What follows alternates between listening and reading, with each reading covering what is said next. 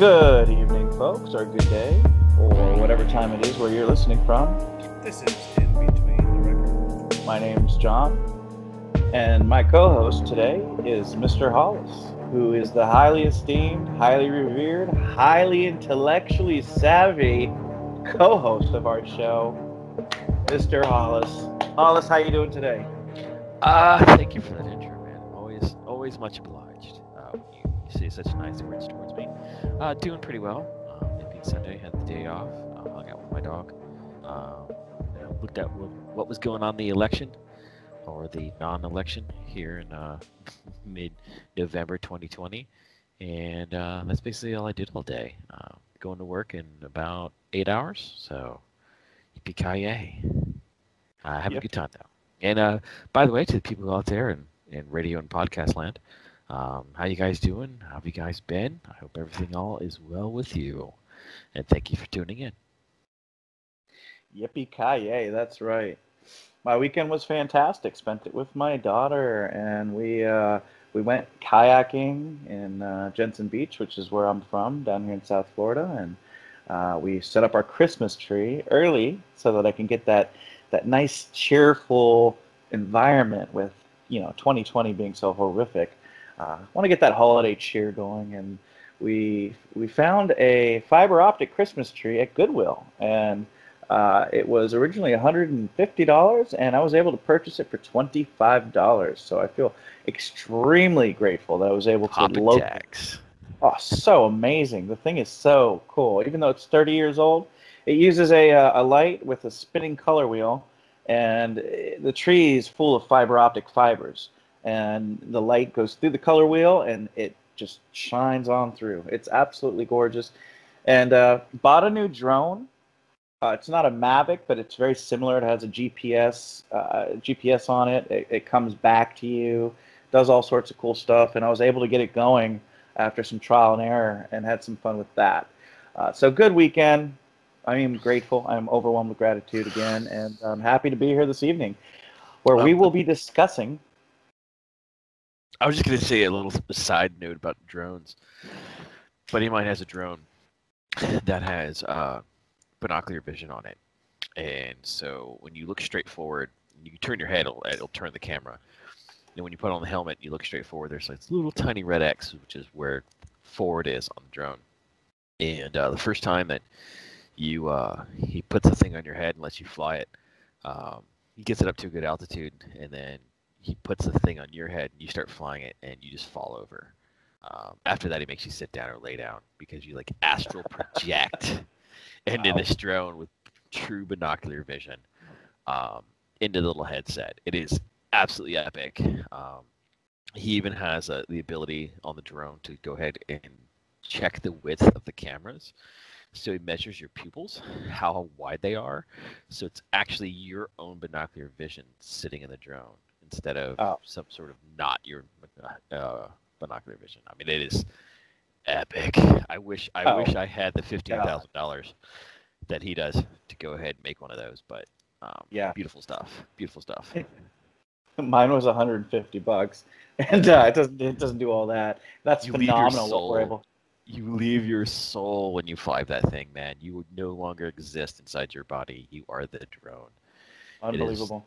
It is the most scariestly cool thing that you could ever imagine.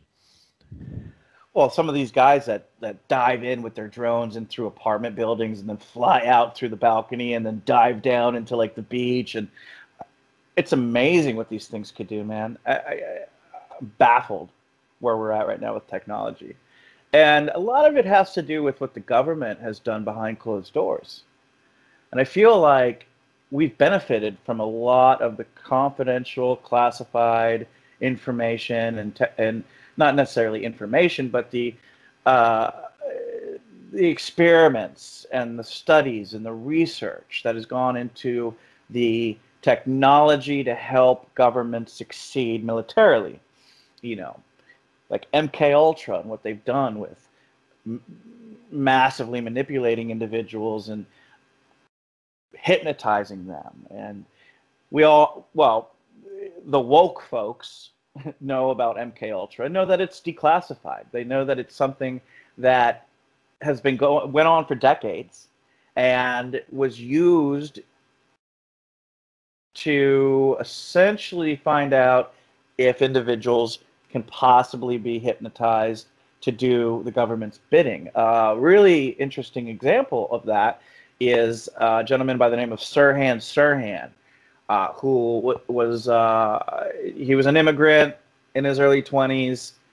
And it's a long story. Look into it. Sirhan Sirhan, Robert F. Kennedy, who was the brother of John F. Kennedy. Robert F. Kennedy was assassinated. He was running for president in 1968. There was a lot of turmoil going on at this time with civil unrest. There was a civil rights movements going on all over the country, rioting, so much worse than what we see today. And this Robert F. Kennedy gentleman was a Democrat who was pushing for civil rights reform, and he was going to win the ticket. He was going to win the Democratic ticket. Well, he was shot and killed, just like his brother John F. Kennedy in 1963, November 22nd, 1963. So Robert F. Kennedy was assassinated by Sirhan Sirhan, which he was.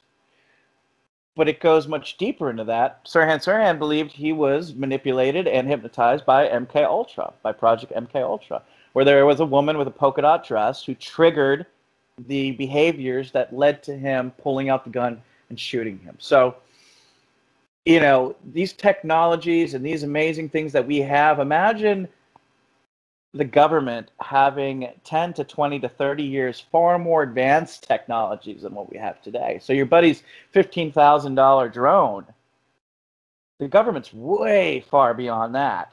They've got satellites that can zoom down onto a nickel on the road, and they could make out everything on the nickel. They could follow you everywhere you go.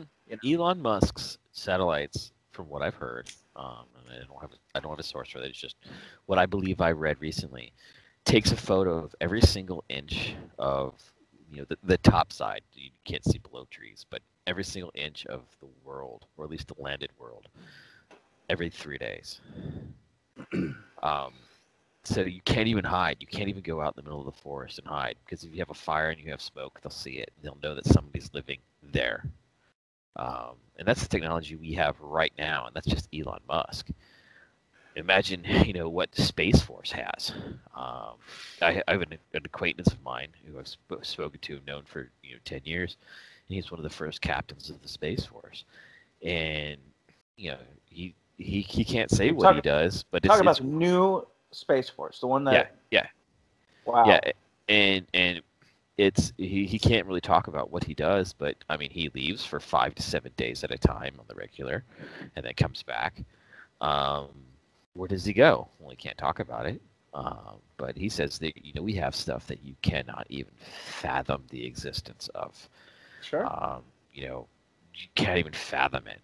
I often think to my uncle, Steve Parks, and he showed me in the early 1990s a 23 megapixel camera, and it took the computer about an hour to load it into memory, and even then you can only load a quarter of it at a time.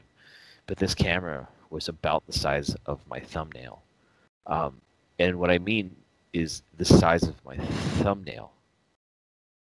That's how wide it was. It was tiny. Smaller than the cameras that you have on your cell phone at 23 megapixels. You know, even the 1980s, they had the ability to put one piece of metal on every square foot of a football field every single time with cluster bombs.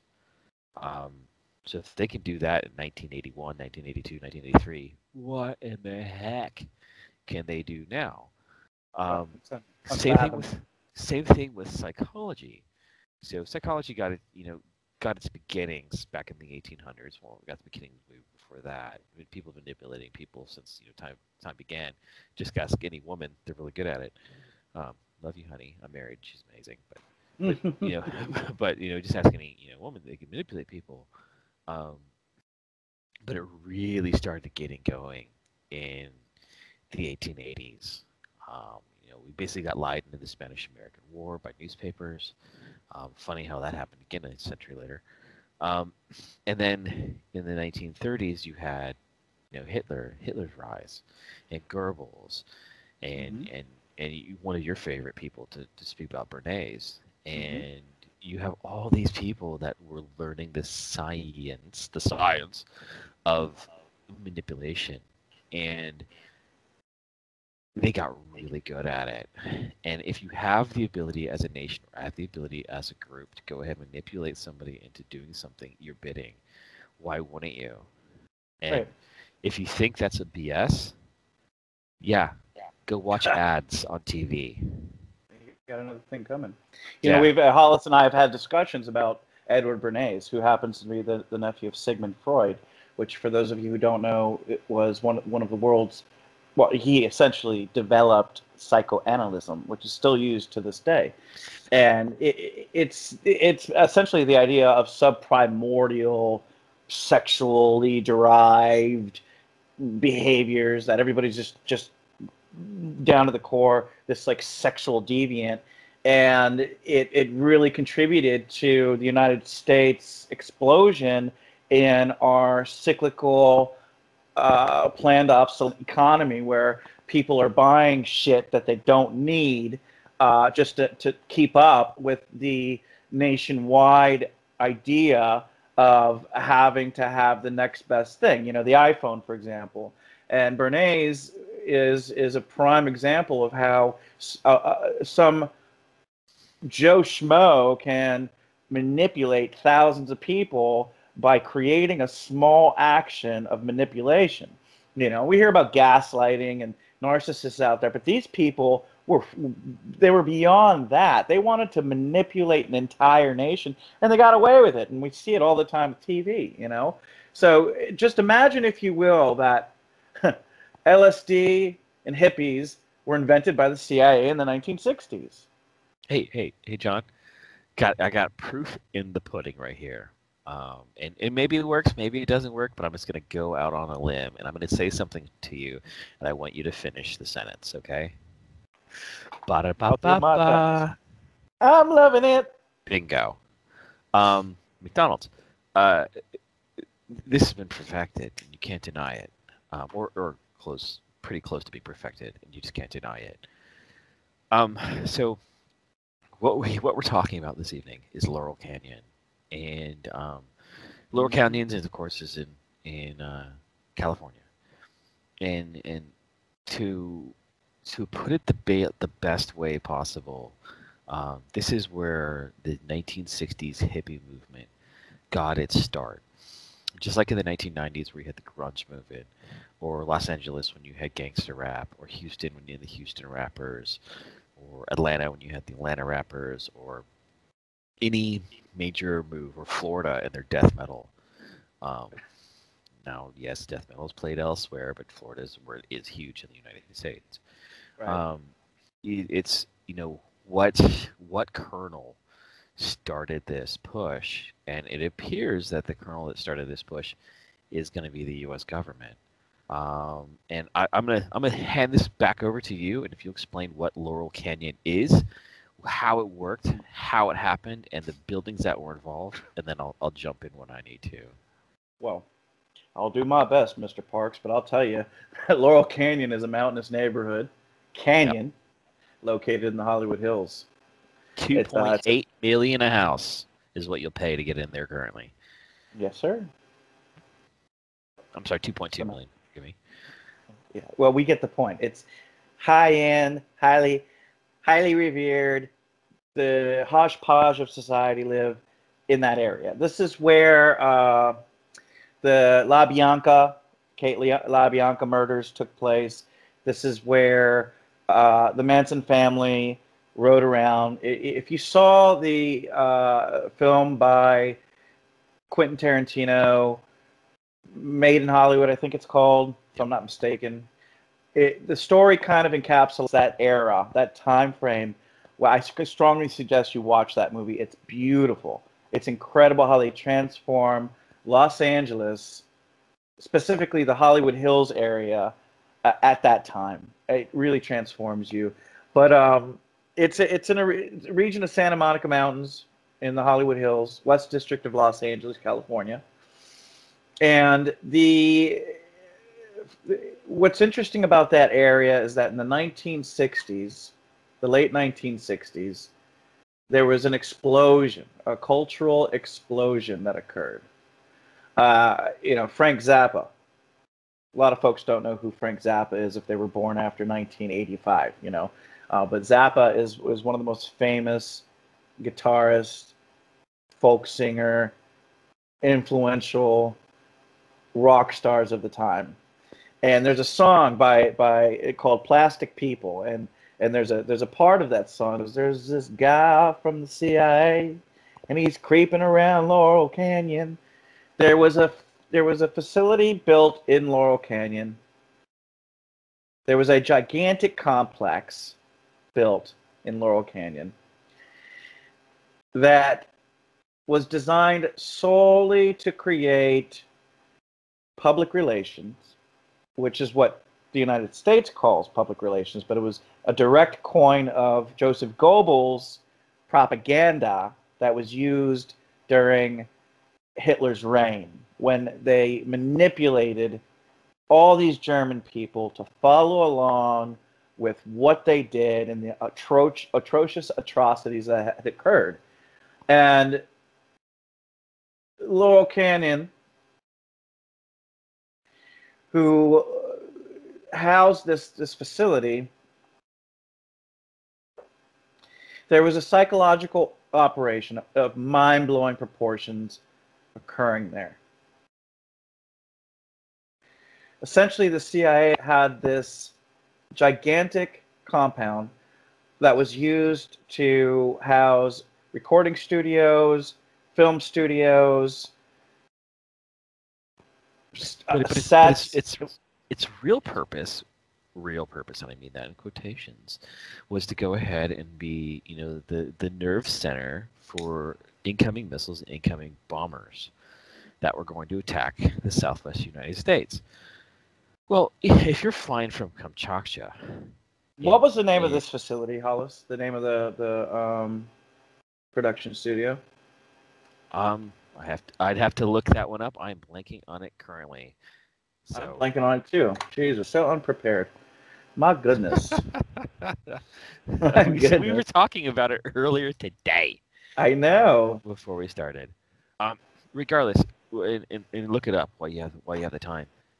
So they're worried about bombers that are coming from Kamchatka and bombers that are coming from the south side of the west side of the Barents Sea, just across from the Sea of Okhotsk, and that's 4,000 miles. That's 4,000 miles away, and you're talking like even at Lookout Mountain. Yeah, Lookout Mountain. Yeah, and those I knew it was. Is this same mountain as the one in Washington, the same mountain, the one in North Carolina, the same mountain. That's what threw me off. It was such a simple name, and I knew it. It was right on the tip of my tongue. So you're talking 4,100 miles, and you have a 100,000 square foot facility that is going to house the coordination of missile defense and aircraft defense for all of California. Really? You need 100,000 square feet on top of a hill just north of Los Angeles to do that, and then you need recording studios and film studios, then you need copious amounts of pot, and then you need parents that are in the military and LSD and a few other things, and then you need parents that are in the military that are in and around the area, and then all these different artists hung out there on the regular. And when I mean all these different artists, I'm talking Jim Morrison, Frank Zappa, David Crosby, just to name a few. Jackson Brown, Crosby, Stills, and Nash, The Doors, The Mama and Papas, The Monkees, The Eagles, and. And so you have, let's take Jim Morrison, for instance. Jim Morrison's dad is a huge person. His name is George Stephen Morrison, daddy to Jim, born in 1919.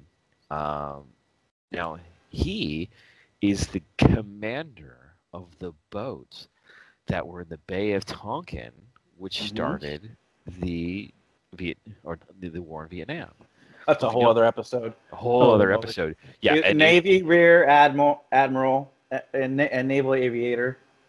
He was a commander of the U.S. Naval Forces in the Gulf of Tonkin during the Gulf of Tonkin incident of August 1964, which sparked the escalation of American involvement in the Vietnam War. Now, Robert E. McNamara, who was the Secretary of Defense under Kennedy and Johnson, in his dying words, and in a testimony in front of a House Senate committee in 2005, right before he died, said that the entire pretense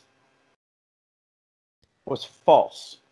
That it was the whole thing that happened in the Gulf, the USS Maddox. Yep. BS. Was BS. He said it himself. He said they weren't fired upon by 50 cals. And if you're interested in that, there's a lot of information on it. It's a shame because there was no real reason to go in there other than what we think was democratization, right? Yeah, we wanted to go in there and stick it to El Chino, but still the same. That's Jim Morrison's dad. Yeah. So to think that these guys don't have connections, you go to David Crosby. His dad is a huge producer and won Emmys. And David Crosby is the biological father of Melissa Etheridge's kid. This relationship of father son, daughter son, or mother son, or mother daughter, etc., is huge. Melissa Etheridge. Etheridge, yeah. But to put it, she's a lesbian, right? Yes, she's a lesbian. She and her folk singer. Yep, she and her wife. And thank God they got married. That's awesome. God bless them. They used David Crosby as a sperm donor, and I think that son died fairly young. I think he was like 21 or 27 and croaked. But God bless his soul. But to put it in context, in something that someone who we all know about. There's a gentleman named Robert E. Lee. Who's Robert E. Lee, John? We've had that talk. Yep. So Robert E. Lee's pretty famous. I mean, they're tearing down his statues, or at least they were a few months ago. And he's a big, big, big man in history. Well, his Confederate. Father, his father was Light Horse Henry Lee. He was best friends with George Washington. He was best friends with Nathaniel Greene. In fact, he died on the couch of Nathaniel Greene's daughters. In Henry's daughter's couch in Cumberland Island, Georgia. This is a man who, to give you an idea of who Light Horse was, is the reason why they called him Light Horse is because he rode so lightly on a horse that it sounded like the horse had no person on it, had nobody riding on it. Now, I know horse people; they can tell the difference between a horse that's just running on its own and a horse that has a rider on it, because there's a different type of gait, different sound to it. Well, he didn't sound like he was just a rider. Now he got, he was protecting a good friend of his, which was a newspaper editor, and got the poop kicked out of him. Broke his jaw. I mean, really destroyed the man. So he went to convalesce in Jamaica for a while. He realized he was going to be a dead man. He wanted to come home to Virginia, his home. And on the way north, the captain said, "Hey, buddy, you got two choices. When you die on my boat, I'm going to roll you into a barrel of rum and preserve you until you get to Virginia, or you can get dropped off in Georgia and, die there." He said, "Yeah, drop me off in Nathaniel Greene's wife, or Nathaniel Greene's daughter's house." That's where he died. And then in 1913, he went north. Now, he was so famous that they think two-thirds of the people with 100 miles of the coast went to see him go by on a 110-foot yacht provided by Nancy Carnegie, Thomas Carnegie, the younger brother of Andrew Carnegie's wife. And she sent that boat north. Well, he was so famous that 90% of the people with 100 miles made, or 60% of the people with 100 miles made that trek. That's huge. That's absolutely huge. We're talking Raleigh East. Everybody goes. And that was in Virginia, that was in Georgia, that was in South Cackalack, that was in everywhere along that coast. Now, why I'm bringing him up is his son, Robert E., was terrible. I mean, he got into the academy. And the reason why he got into the academy is because his dad got the equivalent to the Congressional Medal of Honor. And if you have the Congressional Medal of Honor, your son gets a free ride into the academy. Doesn't matter if he's a straight F student. Doesn't matter if he graduates last in his class, Robert E. They get a ride in. And so Robert E. Lee, which should have never gotten to the academy, should have never been a general, should have never even been an officer, except for Daddy's name, he became one of the most recognizable names in American history as far as generals are concerned. You got George Washington. You got Robert E. You probably got Grant, but most people don't know him. You got Eisenhower. You got Patton. And who else? Top five name in the United States. And he got there because of his daddy. Well, if you look in the Laurel Canyon, Daddy and Mommy are very powerful. So they stew this little pot, and they were doing drugs in the 1930s in L.A., and it continued on to the 1960s. And it all culminated in this beautiful thing called Lookout Mountain. Lookout Mountain? Yep, and it makes sense. So I think, John, explain, like, your side of it, how you view it.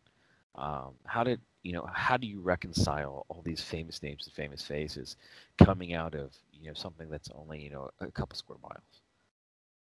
What do you think? So the United States Air Force established Lookout Mountain in 1947, just to give the folks some context, okay? And it was designed and developed in order to produce movies, photographs of nuclear tests, and it was essentially a full-service facility.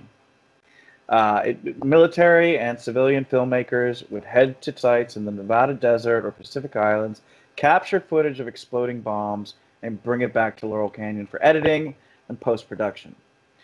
The facility was equipped with a soundstage, screening rooms, film storage vaults, and a bomb shelter, right? Of course. It was in operation for 22 years, and it produced approximately 6,500 classified films for the Department of Defense and the Atomic Energy Commission. So it ended in 1969? Ah, surprise. Keep going.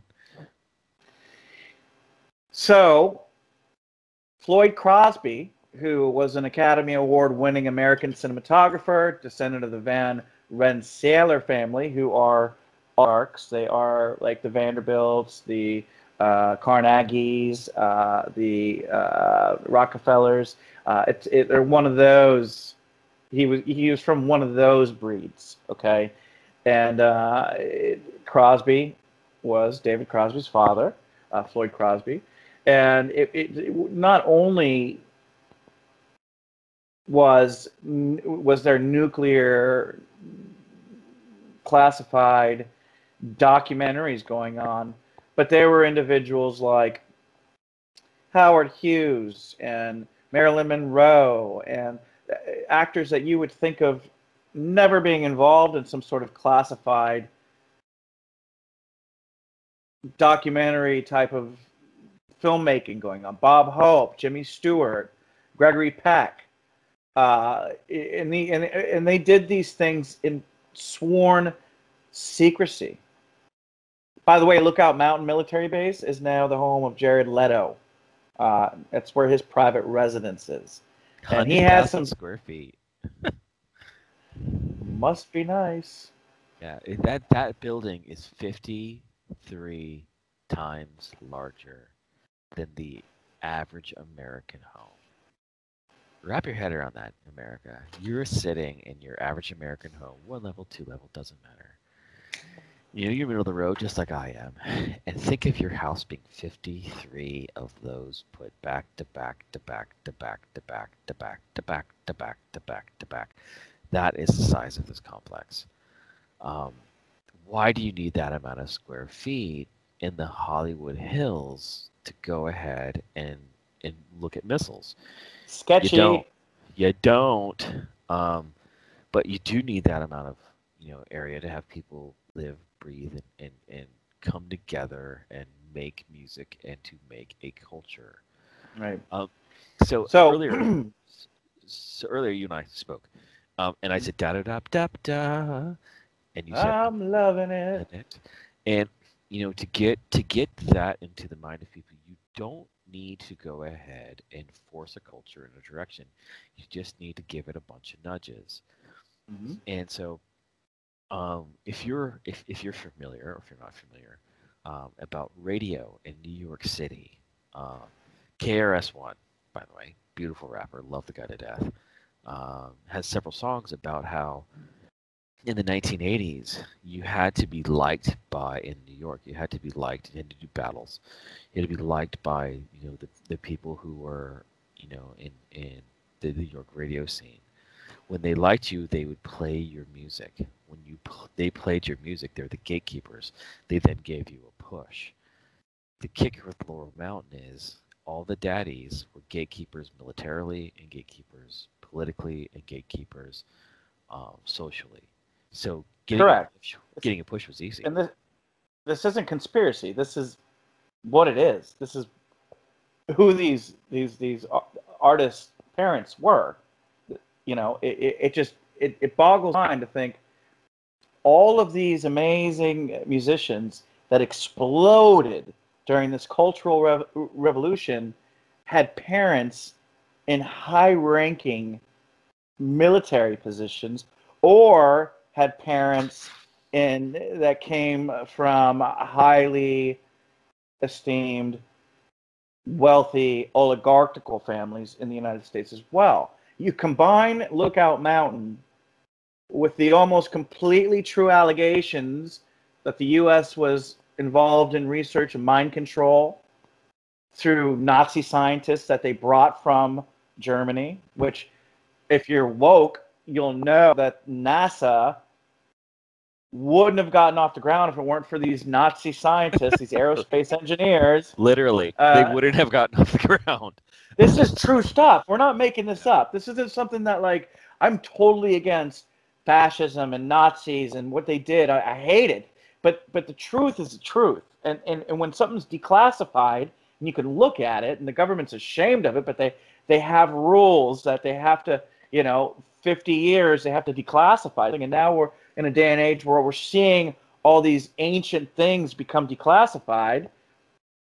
We're starting to see that, they were testing LSD on innocent people, and they were, Operation COINTELPRO and Operation Able Danger. Well, that's more recent, but Lieutenant Colonel Anthony Schaefer opened up about that. That's a whole other story with 9/11 that you should really look into. But, they were generally getting into some really sketchy, nasty shit.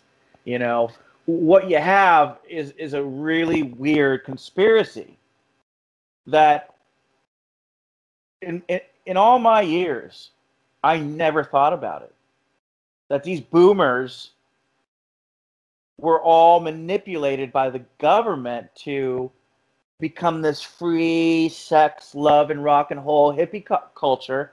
And what we're finding, Hollis, is that it was all a means with which we can divert attention away from what was going on in the country at that time to these free-loving hippie mongers and their hippie music and their hippie drugs and their contraceptive sex and, oh my God, what the hell's happening with these hippies? Wow. So but you have to. People who are here and alive in 2020, and I'm 41 years old.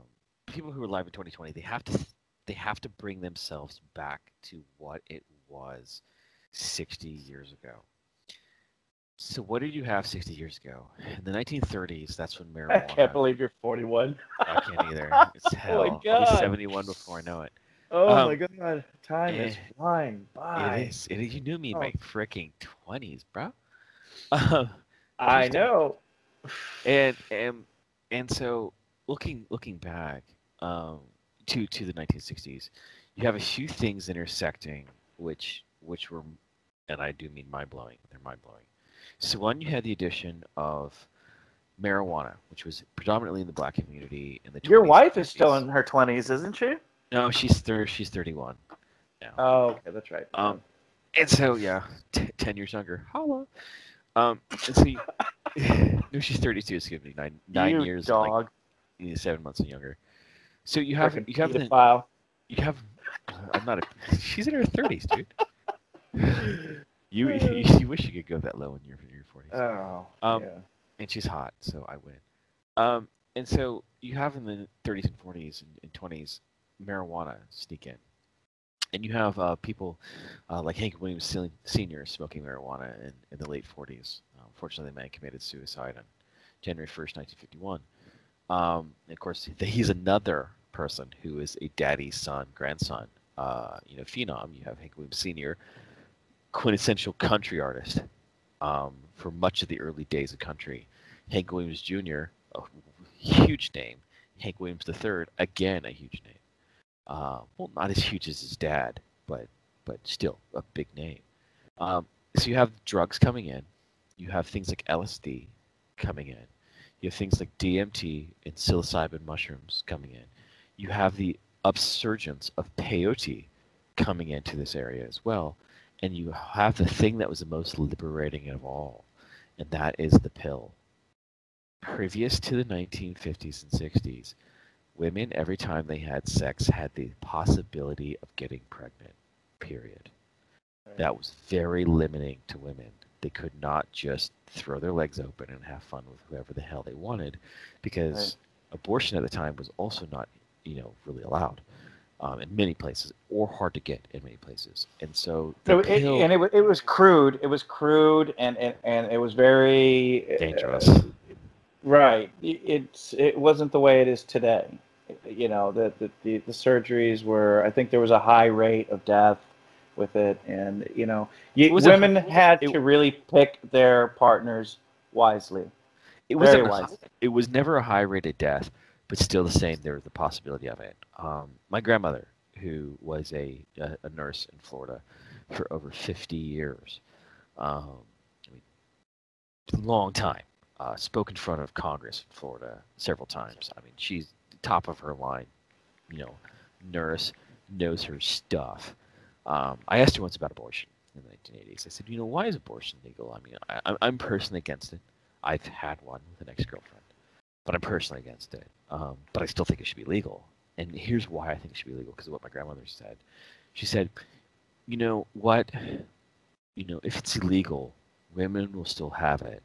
And they'll have it in their bedrooms and in their carports. She said that to me, carports. And they'll do it with a hanger. They'll do it with something else. And if you've ever seen a woman who is dying of infection from the inside because she didn't want the baby that was raped into her, it will change your mind about abortion forever. Yeah, so this channel, this podcast, a little heavy. Doesn't want to really get into that sort of how heavy it is, and we have our opinions on certain things, but it goes back to Laurel Canyon and the way things were in the 1960s. And so you get to the point where women can now do whatever they want because they don't have to worry about being pregnant. That's the huge thing, which allows half the population to go ahead and experience things and not have to watch and look out for. Correct. It liberates women, pretty much. To speak to that, Jackson Brown, huge artist, absolutely huge artist. If you're a Gen X and beyond, you probably don't know about this person. But Jackson Brown said, and I quote, "Everybody slept with everybody. It was a time of sexual revolution and pre-AIDS. But it wasn't pre-venereal disease. We had a soft spot in our hearts for the free clinics." Bingo, bango. That sums it up. Everybody was doing weed, screwing each other, having a blast, and everybody was mixing. And that giant mix was the incubation of a movement that would then spread across the United States and become the hippie movement, which would, I would say, culminate in 1969 with Woodstock. But the real question is, why would they do that, John? Why would a bunch of people who are in the military and a bunch of people who are pulling the scenes in Hollywood get together, have their children become the warhead that would change America? Well, why would somebody do that?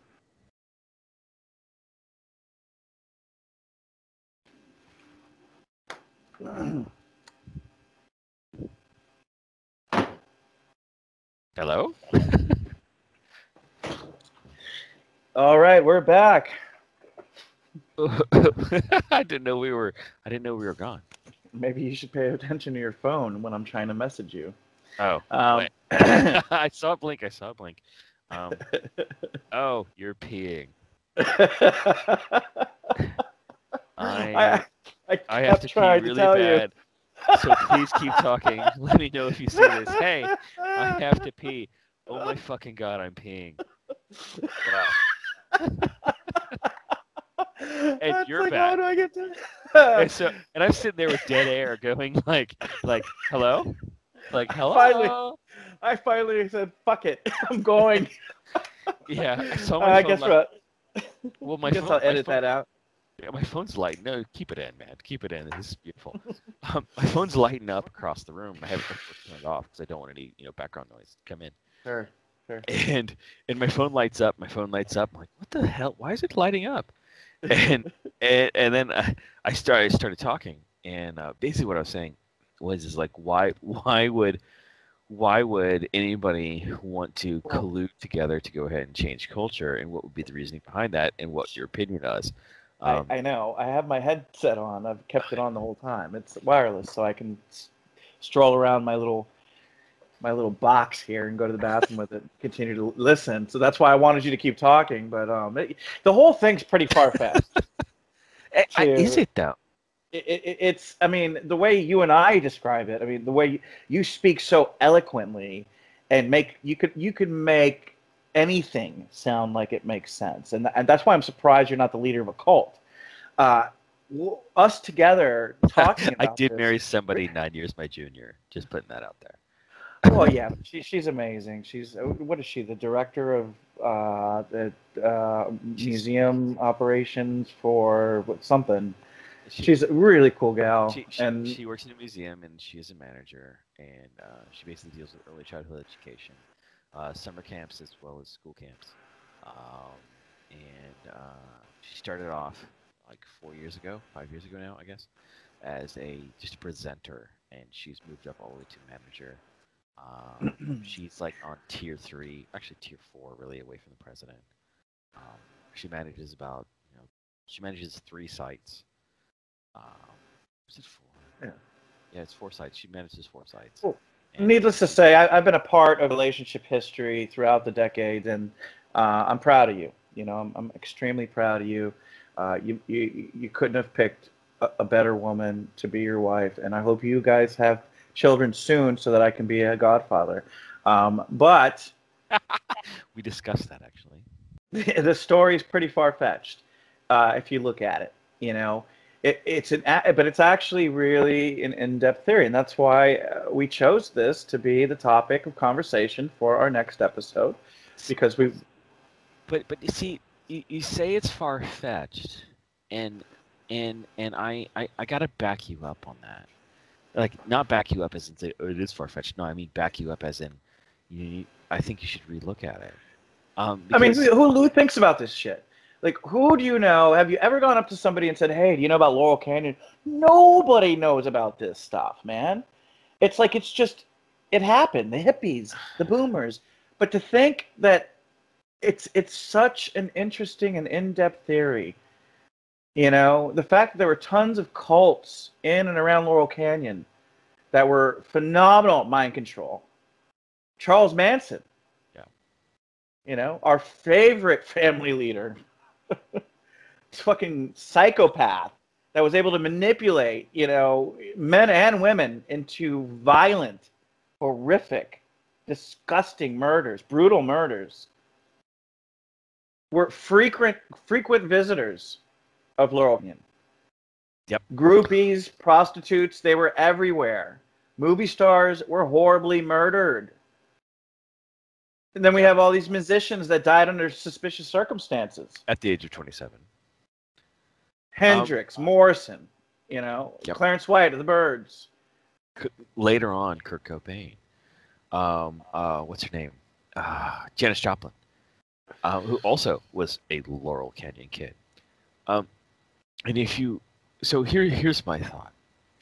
And this is my overarching view of history and my overarching view of how history works.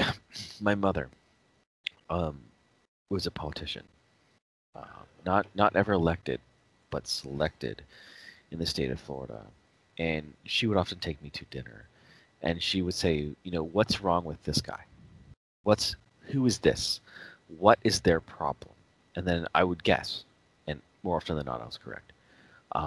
And some of it was really dark. Like one person, I even knew the liquor that he drank just by looking at him from 20 feet away. I knew his type of whiskey because of the rosacea on his face. Brings that back to what you said to me earlier. I was like, rosacea? What? Not on the record. Not on the record. That was off the record. You were being a dick, and it was hilarious. But looking into it, she knew what these people were worth, and people get pushes just like in professional wrestling. And so if I got together with you, John, and said, you know what, our kids are going to be better off than us, and your grandkids are going to be president of the United States, and we did everything in our everything possible to go ahead and make that happen, we could make that happen.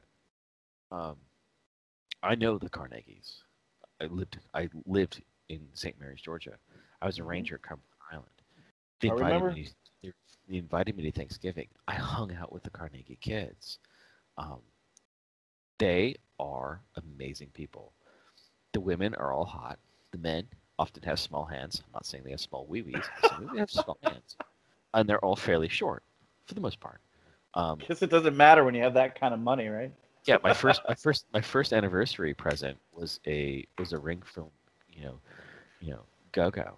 Now, Go-Go is the heiress to basically the Carnegie fortune, but the Rockefellers also live on the island, and I worked with and knew the Rockefellers as well, and they were all about family, and they were all about pushing the family. So if one family member had an idea, hey, I'm going to go ahead and make money this way. Do you want in on it? They'd be like, yeah, your blood on this family. Yes, we want in on it, and they would go ahead and they would, you know, they'd form up like Voltron. And they would help each other. So why the hell wouldn't that happen in Hollywood Hills in the 1950s and early 60s? Now, Hollywood Hills wasn't that big in the 50s and 60s. You know, there weren't a whole lot of actors or actresses. There wasn't the movies that come out every Tuesday, 3 of them every Tuesday, like we had in the 10 years ago. It was much different back then. And so why wouldn't I get together with you, John, and be like, hey, let's make our kids millionaires. All we have to do is give them a push. And we had a bunch of our kids who were wealthy, and so they could go ahead and do whatever they wanted. We were in jam bands. They jammed together. They got sounding pretty freaking good. And then those that were good enough to make it, we then ask, hey, hey, buddy, in Chicago, you want to play my son's band? Yeah, cool. Yeah, you can come out and, I'll buy you 5 hookers and, give you some blow and, we'll make this happen. Or we'll give you money. We'll give you actual real money to go ahead and play my son's band. And that's how you get a movement started. Mm-hmm. You get a center nucleus of really mixy-washy people together. They bounce off each other. You get beautiful music, and then they go nationwide. Right. And that's what happens. Especially when you have connections to all the radio stations, which is what they had. Now, why would I want to spread drug culture in 1965 across the United States? Why would you want to do that? So what was all the mind control used for? What was all the allowance of drugs being ushered into this area used for? I guess some say would be to keep an eye on protest groups and to distract the populace. And, you know, I guess some others would say it was just an experiment to see if they could manipulate the masses through creating a cultural blossoming, if you will. You know, I don't know. And that's, we don't know. Maybe the government figured out a better way to control us through music and switch genres. Because before the hippie movement, you know, we had, and now the end is near, and so I face the final curtain. My friends, I say it's clear, I'll state my case, which now I'm certain. You know, Frank Sinatra, we had Elvis Presley. We had, these things weren't really a cultural phenomenon that shifted the way the psyche of the United States looked at things. But the hippie movement completely transformed everything. Completely. So you said earlier in this episode, these boomers. and I mean, and I was like, well, that's derogatory. But no, it's really true that the boomers. So these people, yeah, the baby boomers. Yeah, Jim Morrison. You know, after the hippies, they had a lot of sex. Well, the baby boomers came after World War II, when all the troops came home and they all just fornicated, and then as a result, we had all these babies. And how old were they in 1963? 18, 17, 16. How old were they in 1969? 21, 22, 23, 24. Correct. So if you can go ahead and you have the largest incoming group of American citizens ever, which were quite literally coming in as 40% of the entire country. Like, this is the group that will change everything. Our population is going to drop if we have no immigration when these people die off. Right. This is how big they are. You know, 4, 5, 6 kids, the last generation of 4, 5, 6 kids. You know, how many people do you know currently that have 4 kids? 5 kids? 3 kids? I have two kids. So I have none, and I only know of 2 families that have more than 3. Back then it was 5, 6, 7. So you have this huge group of people that have the ability to take over the United States. The established people who are in power don't want that to happen. They want to go ahead and steer everything. So if they can take a sizable portion of the population and steer them in a direction that they want to steer them, a counterculture, that means that the mainstream culture will go ahead and be curved. It won't be a straight road, it'll be curved. And that is the, you know, the cui bono, the mens rea of what I think people wanted to happen. Looking at it, if you had these groups of people in the 1965 codified, not doing drugs, being sober, not listening to hippie music, and then they're being forced to fight in Vietnam, which Jim Morrison's dad was a part of, starting that whole debacle, and it was a lie. It's a freaking false flag, in my opinion. Another episode. Then why wouldn't you derail that? You can't have people who are smart and know what's going on. You don't want a bunch of people sitting around their kitchen table thinking about how their government's fucking them, because then you're going to have a real revolution. Government's lying. You know, you want a bunch of people who are free-range chickens. They can choose the sprinkles on their donuts. You know, they get up, go to work, good, obedient workers. Read George Orwell's 1984. Read Aldous Huxley's A Brave New World. And, you know, I think with that, we've really come to a point where I think the audience should think for themselves, look into Laurel Canyon, figure out how their grandma and grandpas were massively manipulated by this countercultural movement developed by the CIA. And with that, I think you've reached the end of another episode of In Between the Record with John and Hollis. And Connect with us. I'm going to do an in summation. In summation, you have drugs. You have the ability to, you have a group of people who are getting a culture together that they're going to export. You have the upcomings of the ability to manipulate a culture that is being codified by the intelligentsia as well as the professors around the entire world. Proven that it happened in the 1940s and the 1930s via, Germany. You have the ability to do it. You have the means to do it. You have the want to do it. You have the scientific background to do it. And you have the government setting up a place where they can at least do experiments on how to do it. If you have all that together, why wouldn't you try? Absolutely. In their opinion, it's all for peace. They're doing it for the betterment of their country. Why not manipulate everybody and change the psyche of a nation in order to facilitate peace within a nation? Dude, I would in a heartbeat. If I could affect culture the way that the hippies affected it in the 1960s in a different way, I wouldn't go the hippie route. Would I do it? Bet your sweet bottom dollar I would. Well, that makes me think of a bunch of fat, oligarchical,